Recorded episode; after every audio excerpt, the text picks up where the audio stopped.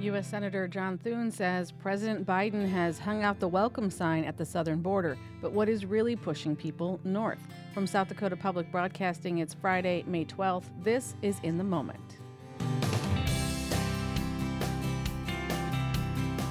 Coming up this hour, we talk with the senator about immigration policy, the end of pandemic-era policies, and immigration reform in progress. Can we get beyond the blame and to real solutions? We hear from a group of young leaders from Southeast Asia getting to know South Dakota for the first time. Plus, with so many choices for new music in front of you, why not have an industry professional help curate? Fresh Tracks is later in the hour. We're broadcasting live today from S D P B's Kirby Family Studio in Sioux Falls. I'm Lori Walsh. You're in the moment.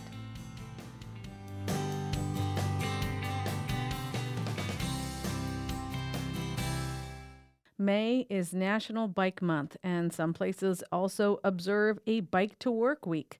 South Dakota begins its celebration next week with events and bicycle-related activities across the state.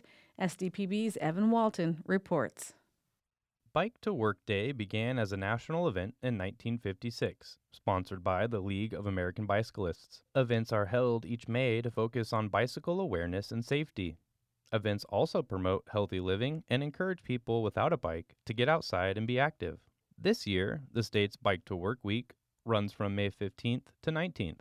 Ann Dunkel is a volunteer board member for the Spearfish Bicycle Collective. She says local residents and participating businesses are looking forward to the events. So we are hosting the Spearfish Bike to Work Week in celebration of Bike to Work Week with a few other uh, bike shops in Spearfish, like Two-Wheeler Dealer and Rushmore Bikes. So there's going to be lots of fun events um, happening from Sunday, May fourteenth to Friday, May nineteenth, all bike-centric fun activities in Spearfish. The city of Sioux Falls is collaborating with the group Falls Area Bicyclists on local events. They will lead rides during the week and are partnering with local businesses to provide goodies for participating cyclists.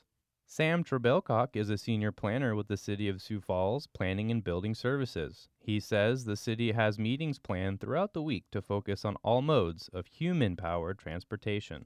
So who's included in those things? You know, people that are walking, jogging, people that are using travel where they need mobility devices, people that are that has some disabilities. We want to make sure all of them can safely and comfortably get around the city. While the primary focus is on bicycles, the message is clear from participating cities and businesses. They're asking people to get out and to be active. Fletcher Laycock is an urban planner for the city of Sioux Falls. He acknowledges that some people will face obstacles, but he encourages everyone to do what they can. We recognize that a lot of people have either kids to drop off in the morning or errands to run and they can't bike into work, but if you could do something just one day during the week, either getting out, riding with your kids to, to playground or something, just to, to experience what Sioux Falls has to offer. Whether you bike, jog, walk, or visit some of the outdoor amenities your city offers, it's likely you'll see many people outside being active during the week. Event organizers also ask that drivers stay alert for an increase in bicycle and pedestrian traffic.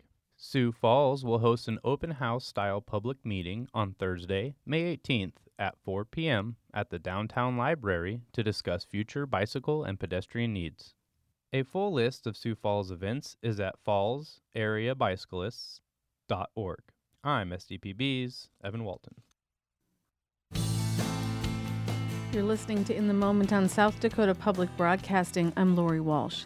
Latin American countries suffered during the COVID pandemic. Grief and loss, the ensuing supply chain crises, unemployment, extreme poverty and violence, authoritarian regimes, all of these factors have converged to make life in some places lawless, dangerous, intolerable. Tens of thousands of people from Central and South America have been making the arduous journey north, north toward countries like Mexico and the United States. As pandemic-era immigration policies expire, the systems to assist these families are by no means in place. We have been focusing this week on policies that might address the crisis, and the conversations have been complex and often discouraging. Is this a problem we are able to solve? Is this a problem we're willing to solve? I spoke with U S Senator John Thune yesterday. Let's begin when I asked him what he thought had, in a phrase, gone wrong. I think a lot of it has to do with just, you know, there were a ton of policy changes, and part of the what really matters at the border is um, how people interpret the signals that are being sent from the United States. And I think the um, when the Biden administration took office, they changed a lot of the previous administration's policies and essentially kind of opened up, put up a welcome sign. Um, you know, they did away with the Remain in Mexico policy, which allowed a lot of the asylum cases to be adjudicated before they got to the United States, uh, or at least held there until they were able to get adjudicated here. And, you know, they, they basically um, ended uh, any kind of deportations. They, they stopped building the wall. They uh, there was, um, you know, the catch and release program uh, that they put in put into effect, I think, is and, and you know, you've got the these long periods. Um, the average now to get a case adjudicated in an asylum case is over four years. So once somebody comes into the con- comes into the country and they turn them loose, to get them to come back for their hearing is uh, you can about imagine, you know, four four and a half years from now, how many people they're going to get to actually come back. So they just change a lot of policies, I think, that have led to the perception um, from people in uh, other parts of the you know, Central America, Mexico, that uh, the United States is open. And I think that's just uh, created in, incredible incentives and incredible incentives for a lot of the smugglers and cartels who take advantage of the, of the situation. And, um, you know, whether it's uh, human trafficking or drug trafficking or weapons trafficking, uh, are they, they have really capitalized on that. And we're making a lot of cartels really rich, and um, and, and a lot of uh, people become victims of that. One of the things I find interesting about this conversation is we've had several conversations that there are a lot of facts that are not in dispute and a lot of criticism that's being levied at the administration that everybody seems to agree on with the timing. There are some things that people disagree on. But when I was looking into, you know, why this push to the north, Um, you find stories of, you know, authoritarian regimes, crime, the pandemic, cholera outbreaks, uh, s- choked supply tra- chains from the war in Ukraine, violence in places that there were there wasn't violence anymore. Is it fair to say that um, that President Biden has put up uh, a welcome sign? If he put up a do not enter sign, it seems like there would be millions of people fleeing these situations in Venezuela and Colombia and Guatemala, Ecuador. Anyway, they have to get out. There are lots of problems in other places around the world. Um, I think the, the, the you know the challenge always is if we're going to import some of those problems into the United States, we need to have a, an orderly process to do it, and they and they don't have that. I mean, I just think that they're overwhelmed. The Border Patrol is overwhelmed. They'll tell you that.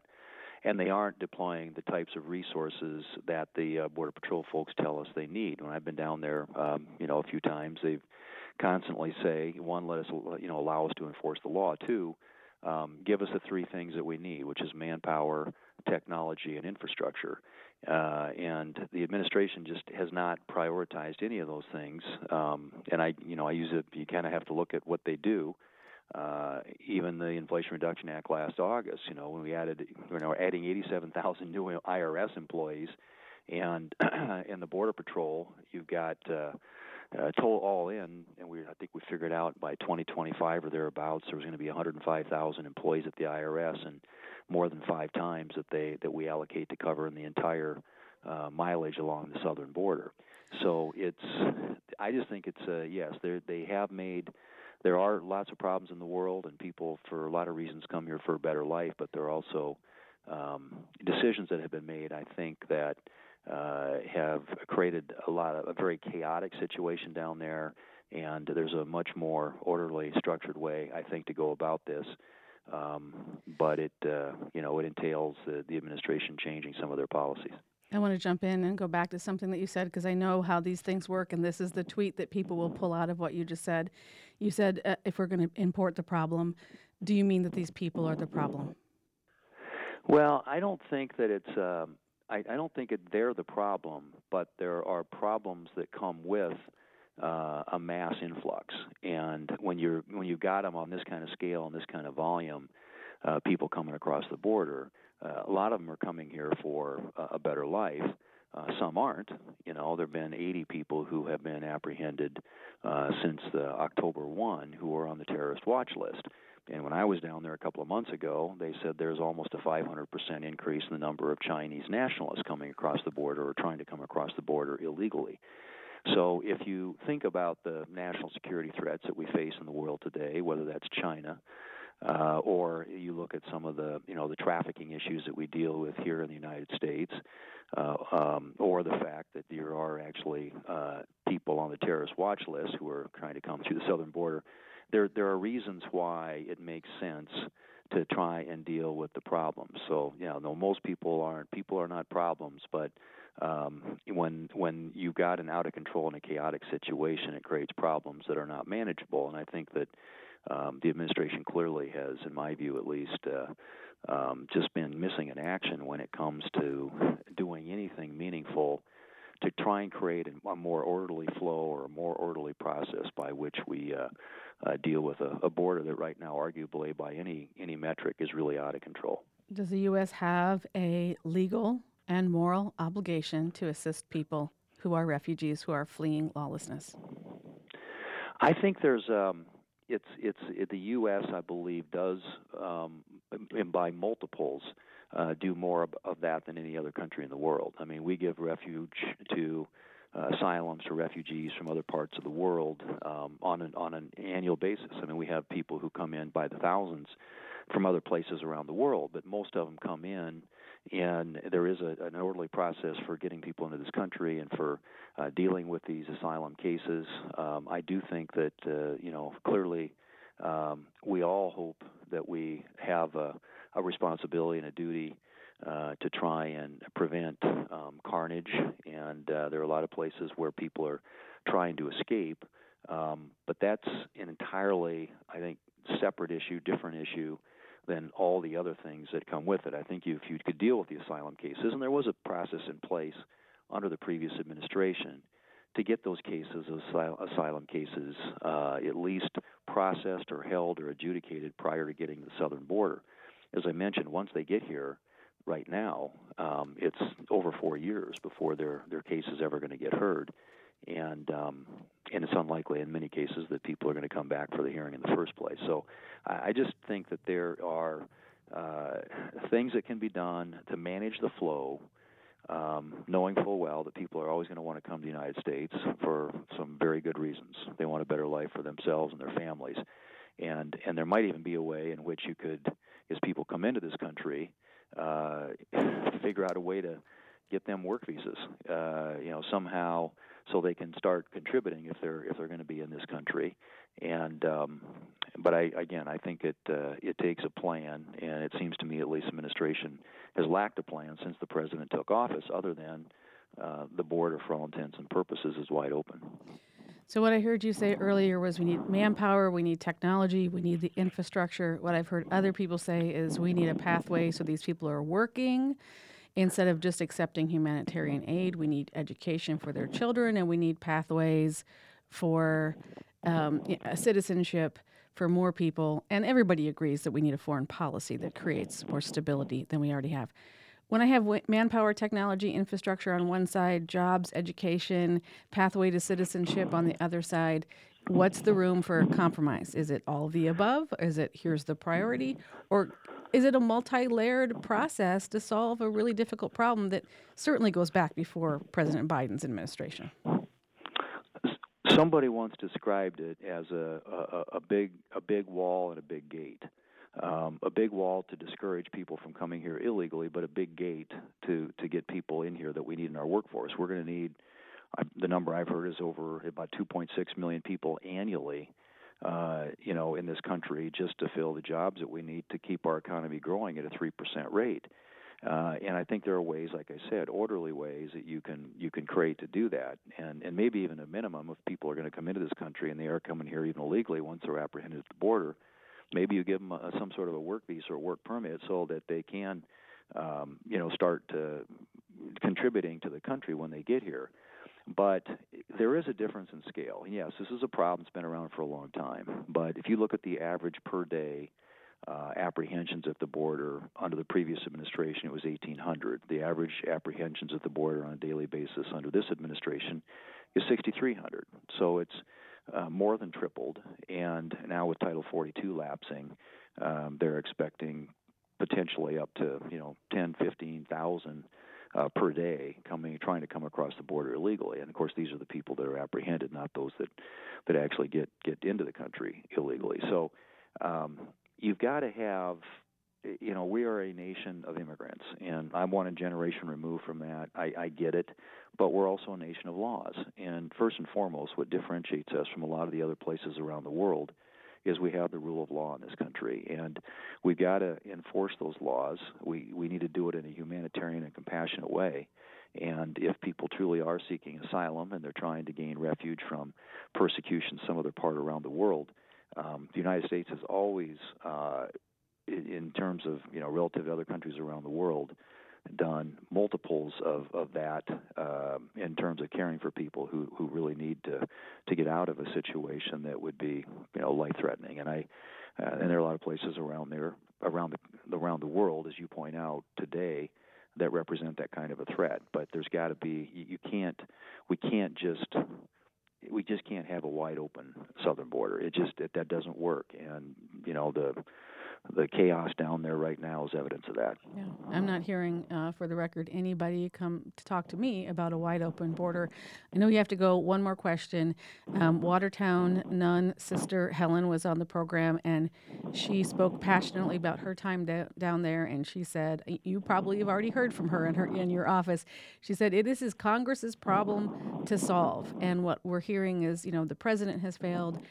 Talk to Sister Helen. What are you doing to solve this problem right now?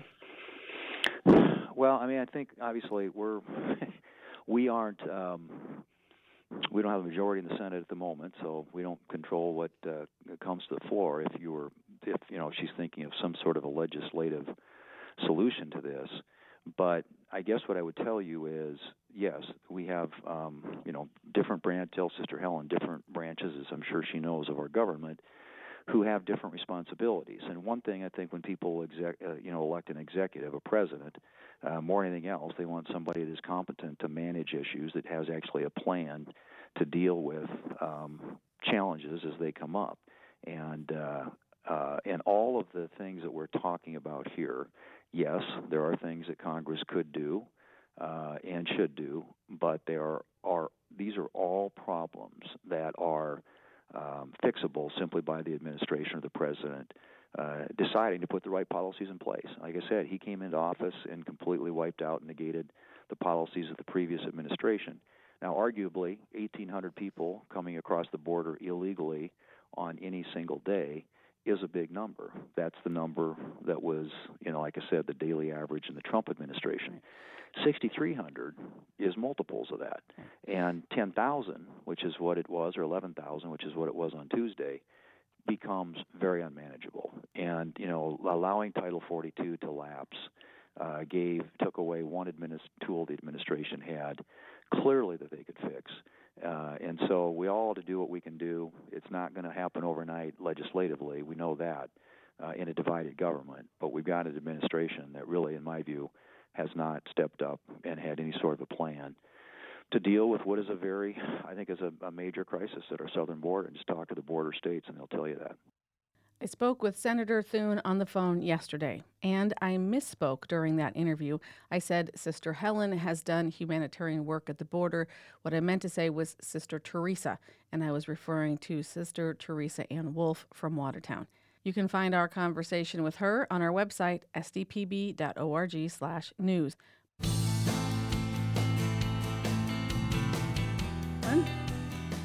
You're listening to In the Moment on South Dakota Public Broadcasting. I'm your host, Lori Walsh. The Young Southeast Asian Leaders Initiative Professional Fellows Program is back in South Dakota. The program hosts some of the best and brightest from the world and brings them to the Midwest for a few weeks. They learn from us, and we learn much more from them. Susan Hackamer is the Interim Director of Career Services at the University of South Dakota and coordinator of this program. She is with me in the Kirby Family Studio in Sioux Falls now. Susan, welcome. Thanks for being here. Thank you for having me, Lori. Also with us, we have two of the fellows, Farisa Ahmad and Julio Castor Achmadi. Uh, Farisa is a doctor from Malaysia, and Julio is a lawyer from Indonesia, a human rights lawyer, I believe. Welcome. Thanks for being here. Thank you Thank so much, you. Lori. All right, Susan, we're going to start with you and give uh, South Dakota listeners a broad view of what this program is and why it matters. So the program is sponsored by the U S State Department and the Educational and Cultural Bureau, or the Bureau of Educational and Cultural Affairs. So it's a fully funded exchange program. Um, it's the, that concept, the objective of people-to-people mm-hmm. exchange, that we are all better and learning from that. And so the program um, brings, they, they, we try, they are coordinated by the University of Montana, and then we are the host in South Dakota. So the University of South Dakota facilitates finding placements for these students that are not students, these fellows, these mid-career fellows who that match their um, goals and their careers in their home countries. How long are they here for? They are here for four weeks. Four weeks, and there's a whole lot of work that got that was done before their arrival and will be done, and, and hopefully connections that are lifelong, yep. I would hope. Julio, tell us a little bit about your work as a human rights lawyer and why you wanted to be part of this fellowship. Yeah, Lori. So back in Indonesia, I work as a human rights lawyer where I support the community of refugees. We have fourteen thousand refugees in Indonesia, and they're waiting in transit before they got resettled to many countries, including the United States.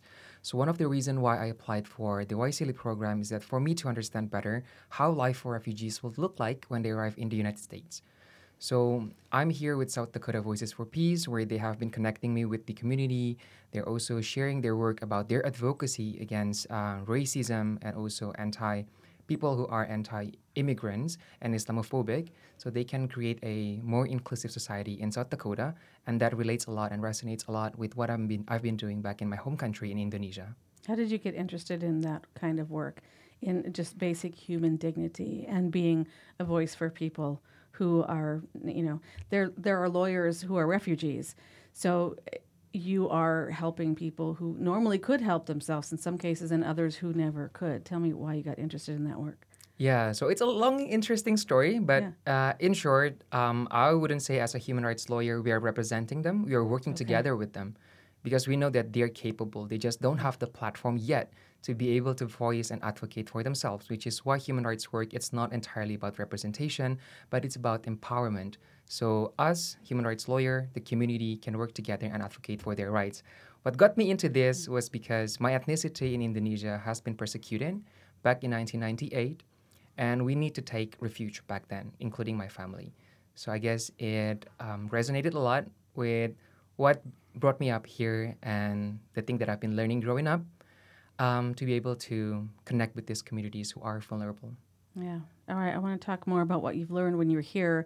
Um, but Farisa, tell us a little bit about your work as a doctor and why you wanted to be part of this group. Yeah.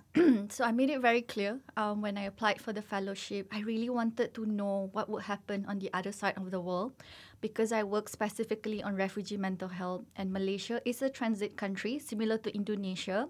So a lot of refugees end up coming to Malaysia with a lot of distress, coming from a war-torn country, trying to escape, trying to make sure their families are safe.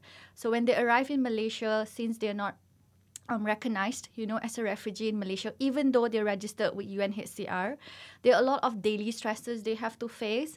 Um, you know, unemployment, not having access to education, not having access to healthcare, especially mental health. I think it's disheartening. You know, nobody should actually go through something like that. And back home in my organization, it's based in the capital city of, of Malaysia, Kuala Lumpur. We're currently the only organization providing mental health support and treatment for the refugees directly. Um, so I do have a lot of patients who end up getting resettled to the U S A. I always worry about them. You know, what would happen? Access to healthcare, access to mental health treatment and support once they get resettled. And what you read, you know, on the internet is actually very different than how things are over here. So I'm very grateful, you know. Um, I'm currently doing my um, attachment, my fellowship at L S S, specifically at the Center uh, for New Americans. I've learned a lot, and I think I'll be able to sleep at night now knowing that my patients are safe, regardless if they don't end up in the U S A or in any other resettled country. They're looked after very well. Tell me, what are things you can do, early intervention yeah. for mental wellness when there is so much trauma? Are there things that can be in place? I mean, some of it is um, maybe not possible from a funding standpoint or what have you, but if you could put in early intervention for mental wellness or mental health issues for refugees yeah. and, and displaced people, what are some of the things that would be effective? Yeah, I think empowering them to be able to identify their signs and symptoms is very important. And a lot of people do not have early access to information, um, including due to language barrier, um, including cultural differences back home. People don't talk about mental health. You know, the stigma around it is, is, is very big. And I feel like community-based intervention, having a very strong support system just within the community itself, it's super important, especially if you want to tackle something very early. You might be able to connect with your neighbors, just someone next door, you know. If you don't see someone for two days, take the initiative to actually check on them. Like, hey, I did not see you for two days. Are you all right? Do you need help with something? Do you need someone to talk to? It can just be as simple as checking on someone. And there's no better way starting from a community, really. Yeah. What yeah. drew you into this work?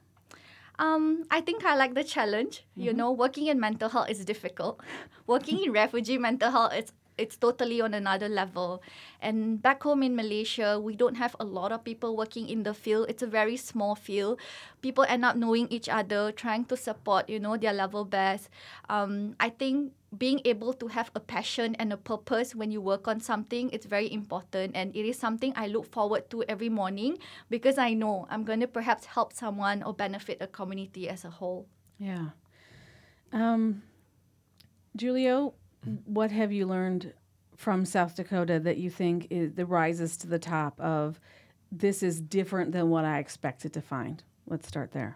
Wow, that's a good one. So I feel like um, I've been so, I'm glad, I'm glad that I've been connected with communities. And what I've seen here with the people from Sioux Falls and South Dakota, whenever they find problems in the community, what they do is they immediately gather. So there's a sense of strong solidarity between all of these organizations that are working to support the community and including these communities to be able to address the problems. So they come in so flexibly, they fill in the gaps. Of course, each organization has its own strength and its own weakness. So they discuss immediately what kind of support do we need to uh, do we need to muster to support this community? What kind of gaps need to be filled? What kind of advocacy that we need to tackle? Um, uh, for the best interest of the community. So I guess that flexibility has struck me so greatly because back in my home country, it's a bit more difficult to gather people because, of course, refugee issues in Indonesia, they're not a majority issue per se. So most, even for most Indonesian organizations that are working on human rights as well, they are not well versed about the issues around refugee. So this, this is why it is important to then um, see the intersectionality of refugee issues in many other human rights issues. We had trouble figuring this out even this week as mm. we talked about immigration at the U S southern border and the mm-hmm. end of Title forty-two. The definitions people are throwing out, the idea of what is a universal human right, what do asylum seekers have the rights to. I got very different answers from different people uh-huh. about this. Help us provide some insight into some of the international basics. What is human dignity and what rights do people have? What gets overlooked? Right. So um, I guess... Explain it. Of course, it's a big... An yeah. enormous question. Okay. Yeah, I'll try. one oh one with Julio today. I'll try. Tell me how the brain works, and you tell me how uh, international human rights work. I'll just sit back. All right. We'll take notes. We'll take notes. I'll try.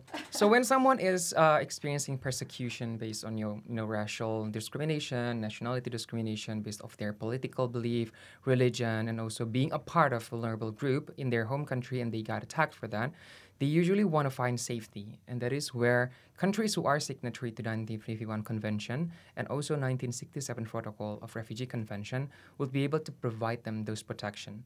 So just to give an example, in Indonesia and Malaysia, we are not signatory to the convention. Mm-hmm. So the government thinks that they don't have responsibilities to protect these refugees. Whereas we know that these countries as well, they are signatory to many human rights core international conventions, such as I C C P R, I C S C R, C E D A W for women, C R C for children. And refugees have all of them, right? Refugees have women in it. Refugees have people with disabilities in it. Refugees have L G B T Q people in it. So it is very intersectional, and it's not a separate issue from other human rights issues. But within the refugee community, there are a lot of issues regarding human rights. So when they come here, especially in a place that should have protected them greatly, before them, they were not protected in transit country. And before them as well, they were not protected in their own country. But here, my experience in South Dakota, I've been um, communicating with several refugee communities as well here. They are still finding problems. They're still finding that South Dakota is not yet very inclusive. South Dakota can improve their views and support from the overall community to this refugee community. So it's a situation as well about housing, about right to work, about mental health, about health in general. So we know that refugees keep on facing different challenges in various phases of their life, from their home country, fleeing to a transit country, and even when they are being resettled. Mm. So that is a long way for these refugees to build and able to feel safe. Yeah. Uh, Doctor, you said you found some things that n- made you feel positive as well. What are some of the unexpected things you've discovered so far here in South Dakota? I would say the support given, because um, I'm currently attached at L S S. Mm-hmm. Um, the support given literally covers everything from getting their green card, um, going for English classes, you know, because it is a requirement for you to be able to speak and understand English, where back home, a lot of people perhaps found it like, oh, I will learn perhaps when I get there. And when they come here, perhaps it's a bit too late for them to adjust. It's not easy to just learn up English in a few weeks. Um, English is not my first language. I had to learn through it, um, you know, since I was in kindergarten. Um, having the right agency, you know, to support you throughout different stages of the process when you're new in the country. One thing that was a wake-up moment for me is back home in Malaysia, when someone gets resettled, as a patient, we are very happy for them. You know, they assume once they get resettled, they are a citizen of this new country immediately, without knowing that there are some other processes they have to go through. Um, it is worrying to me, um, you know, that how are they going to adapt in a very short period of time? Um, I wouldn't say the expectations on them are high, but having the right support, I think I'm just repeating myself again, having the right support is very important. And at L S S, everything is sorted out for you. All you have to do is just reach out to them. If you need housing, they look they look for a safe place for you. If you need employment, job opportunities, they find something that is suitable for you. If you need kids to be in school, they find everything. They sort out everything for you. All you need to do is ask. Support and help is literally everywhere. And people at Sioux Falls are amazing. Not just to the refugees, really. Um, I think us fellows, you know, we, we have touched base. We have connected with a lot of amazing people. Um, I wouldn't have known if I wasn't sent here, honestly. Yeah. yeah. yeah. Susan, uh, we're I'm learning so much. I know our listeners are learning so much. The benefit to us for having the fellows come, talk about that for a minute. Well, I mean, I think your listeners, I mean, this is amazing, right? Just right. the depth yeah. of their understanding and that ability to be able to compare systems and see the similarities and understand the weaknesses and um, just that's such a so important for human nature and working in an education field. You know, I just hope that all of the placements that our fellows have been in, if we send an intern to those places, then that place has been made better before. They have more that their hosts can offer to our students. It just feels like yeah. there's so many different benefits. For okay, let's be silly for a minute. Good good food mm-hmm. that you've tried here. I well, knew we it! Expected it! We knew it! Oh, I've asked I've asked a boring question. Oh my god. Bad host. Do you want to start, Teresa? Um, honestly, I have avoided taking American fast food. The reason why yeah, is because well. we do have a lot of options back home. Mm-hmm. Um, I think I've tried um, Brazilian food. That was something okay. really yummy. Uh, we, we don't get, you know, uh, certain certain kind of food easily back home in Malaysia.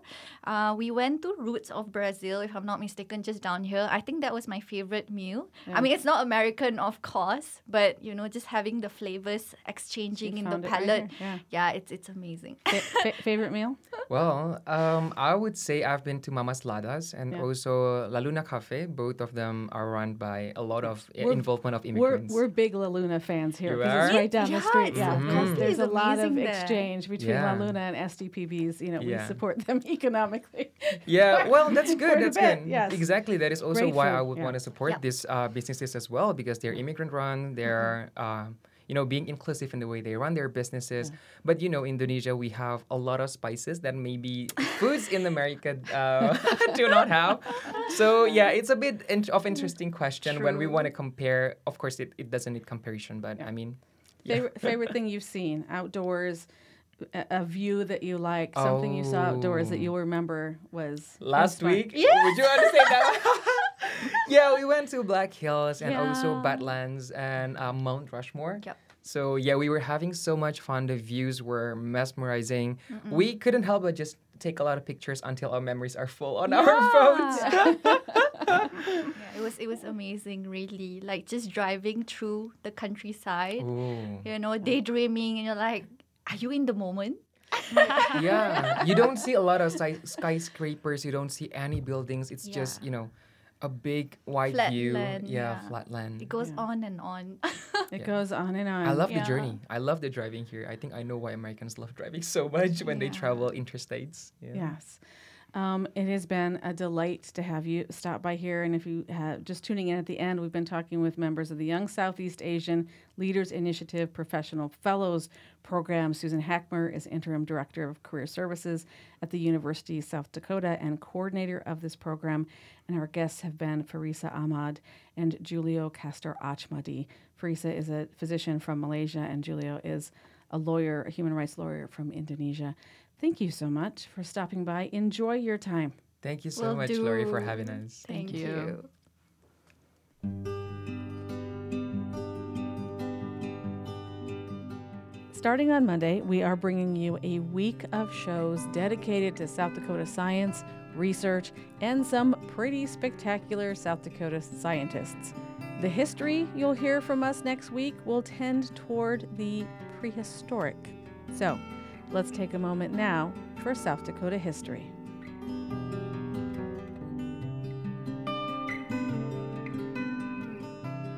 After a committee of South Dakota veterans attended the first national meeting to organize the American Legion, it was on May fifteenth in nineteen nineteen when they created a provisional South Dakota American Legion at Vermillion, with Theodore Johnson of Sioux Falls as chair. Vermillion is now the home for American Legion Post Number one. The Vermillion Post namesake is Colonel Elmer Wallace. He was an Elk Point native who was killed in battle during World War One. Now, the idea for the American Legion organization was offered in March nineteen nineteen, and members of the American Expeditionary Force were meeting in Paris for the first American Legion caucus at the close of World War One. Their intent was to create an organization to improve troop morale. Two months later, in early May, a caucus was held in Saint Louis, and the American Legion was adopted as the organization's official name. The American Legion was then chartered by Congress later in nineteen nineteen as a patriotic veterans organization. The American Legion mission is this: to enhance the well-being of America's veterans, their families, our military, and our communities by our devotion to mutual helpfulness. The American Legion is the nation's largest wartime veterans service organization, and there have been many milestones for this organization in the last century. In nineteen twenty-one, a Legion-led effort resulted in the creation of the U S Veterans Bureau, which later became the Veterans Administration. But its most notable accomplishment came in nineteen forty-four. The American Legion wrote the first draft of what later became the G I Bill of Rights. But it was on May fifteenth, nineteen nineteen, when a committee of veterans created the Provisional South Dakota American Legion and sent in the official application a month later to establish a post in Vermillion. Production assistance for This Week in South Dakota History comes from Brad Tennant, professor of history at Presentation College. More in the moment is after the break on listener-supported S D P B Radio.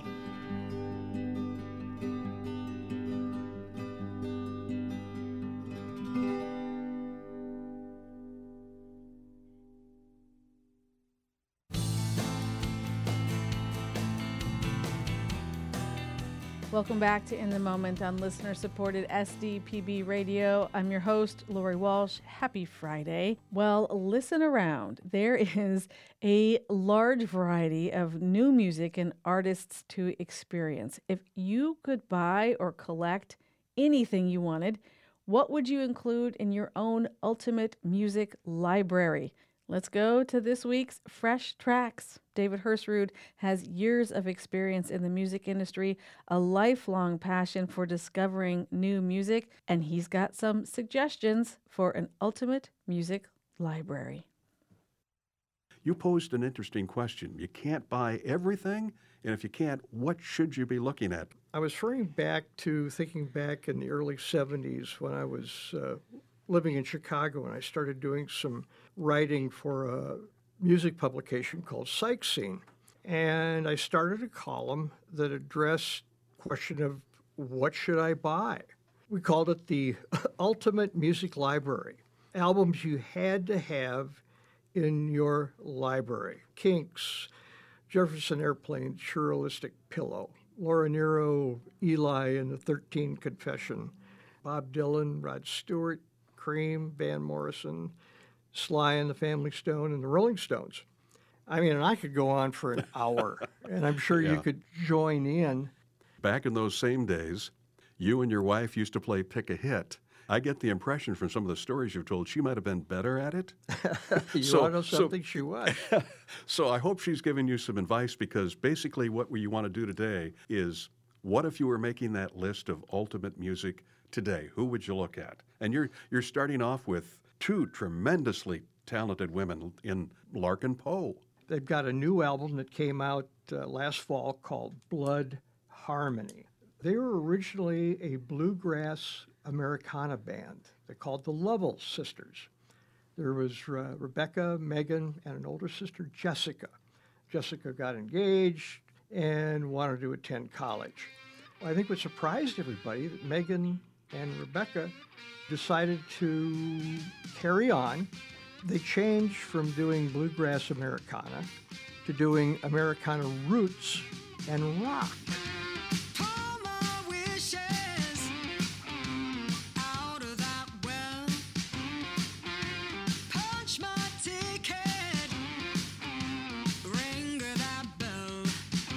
And I got to tell you something, these ladies have been incredibly pr- prolific.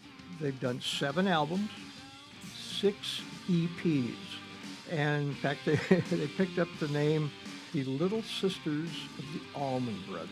Boy, you cast a bad spell, a bad spell over me.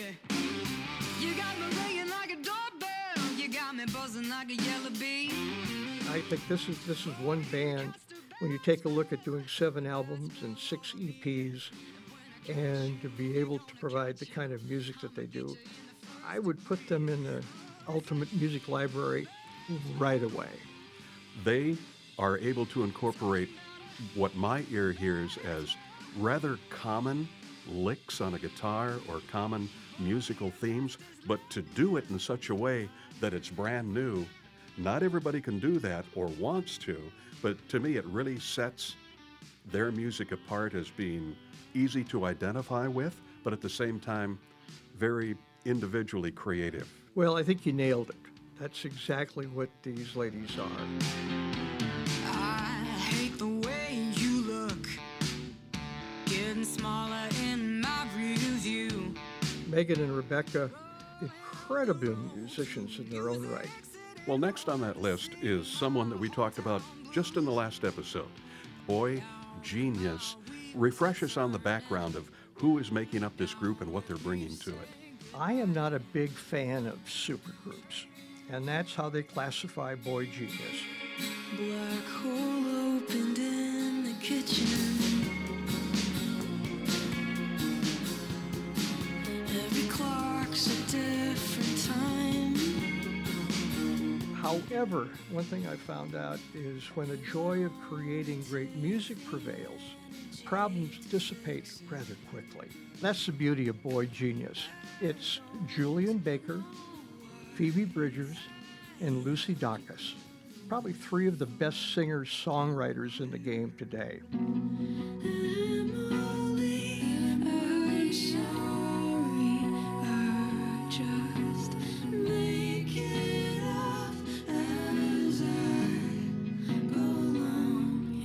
met as fans of each other's music and decided that they were going to record a song, one song together. They had so much fun doing it that they decided that they were going to do more. Their new album, called The Record, is the result. It's a bad idea, and I'm all about it. Give me one more chance, and then I finally had it. When you wake up, I'll be gone again. I think they're going to be around for a while uh, because I think they, they simply enjoy doing this. In fact, somebody made the comment in one of the articles I was reading that said that they probably enjoy making music together more than they do making their own solo albums. But, you know, at the same time, I mean, what an opportunity if you if you feel comfortable with who you are as a creative musician, as a songwriter, getting together with two others who have similar talents, who you uh, admire. It isn't something that you have to do. It's something that you want to do. You said you wanted to feel alive, so we went to the beach. You were born in July ninety-five in a deadly heat. You say you're a winter bitch, but summer's in your blood. You can't help but become the sun. You talk about them being around for a while. Neither of the three of them is named David Crosby. Yeah. You know, that thing blew up because of internal issues.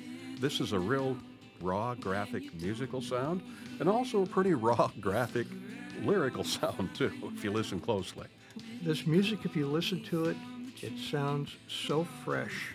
It's an album that you want to play over and over and over and over again, which I think is one of the reasons why I think it should be in the ultimate uh, music library. And that's something that we're going to do over a, over a few episodes and, and off and on is, what would that updated ultimate music library include? Some suggestions that you might want to consider. Larkin Poe. And also The Record is the song that's out with to great acclaim by Boygenius, and there's got to be much more to come. Our musical guide, as always, David Hirsrud. Thank you, David. Hey, good listening. I hate the way you look, getting smaller in my review. Rolling up the road to Music City, Lord, to sing my hometown blues. You can find and share our Fresh Track segments on our website, s d p b dot org slash music. That is our show for today. We hope that it served you. Next week on In the Moment, we are bringing you a week of South Dakota science. We've gathered some of our favorite conversations with researchers, scientists, and innovators from prehistoric history to the mysteries of dark matter. That is all coming up on next week's In the Moment. If you missed the show, you can always tune in to the podcast. Download the In the Moment podcast wherever you get your favorite podcasts. All kinds of platforms for you there. You can also find a lot of our interviews on our YouTube channel. In the Moment producers are Ari Youngeman and Ellen Kester. Our executive producer is Kara Hetland. S D P B's news director is Josh Chilson. From all of us at South Dakota Public Broadcasting, I'm Lori Walsh. Thank you for listening.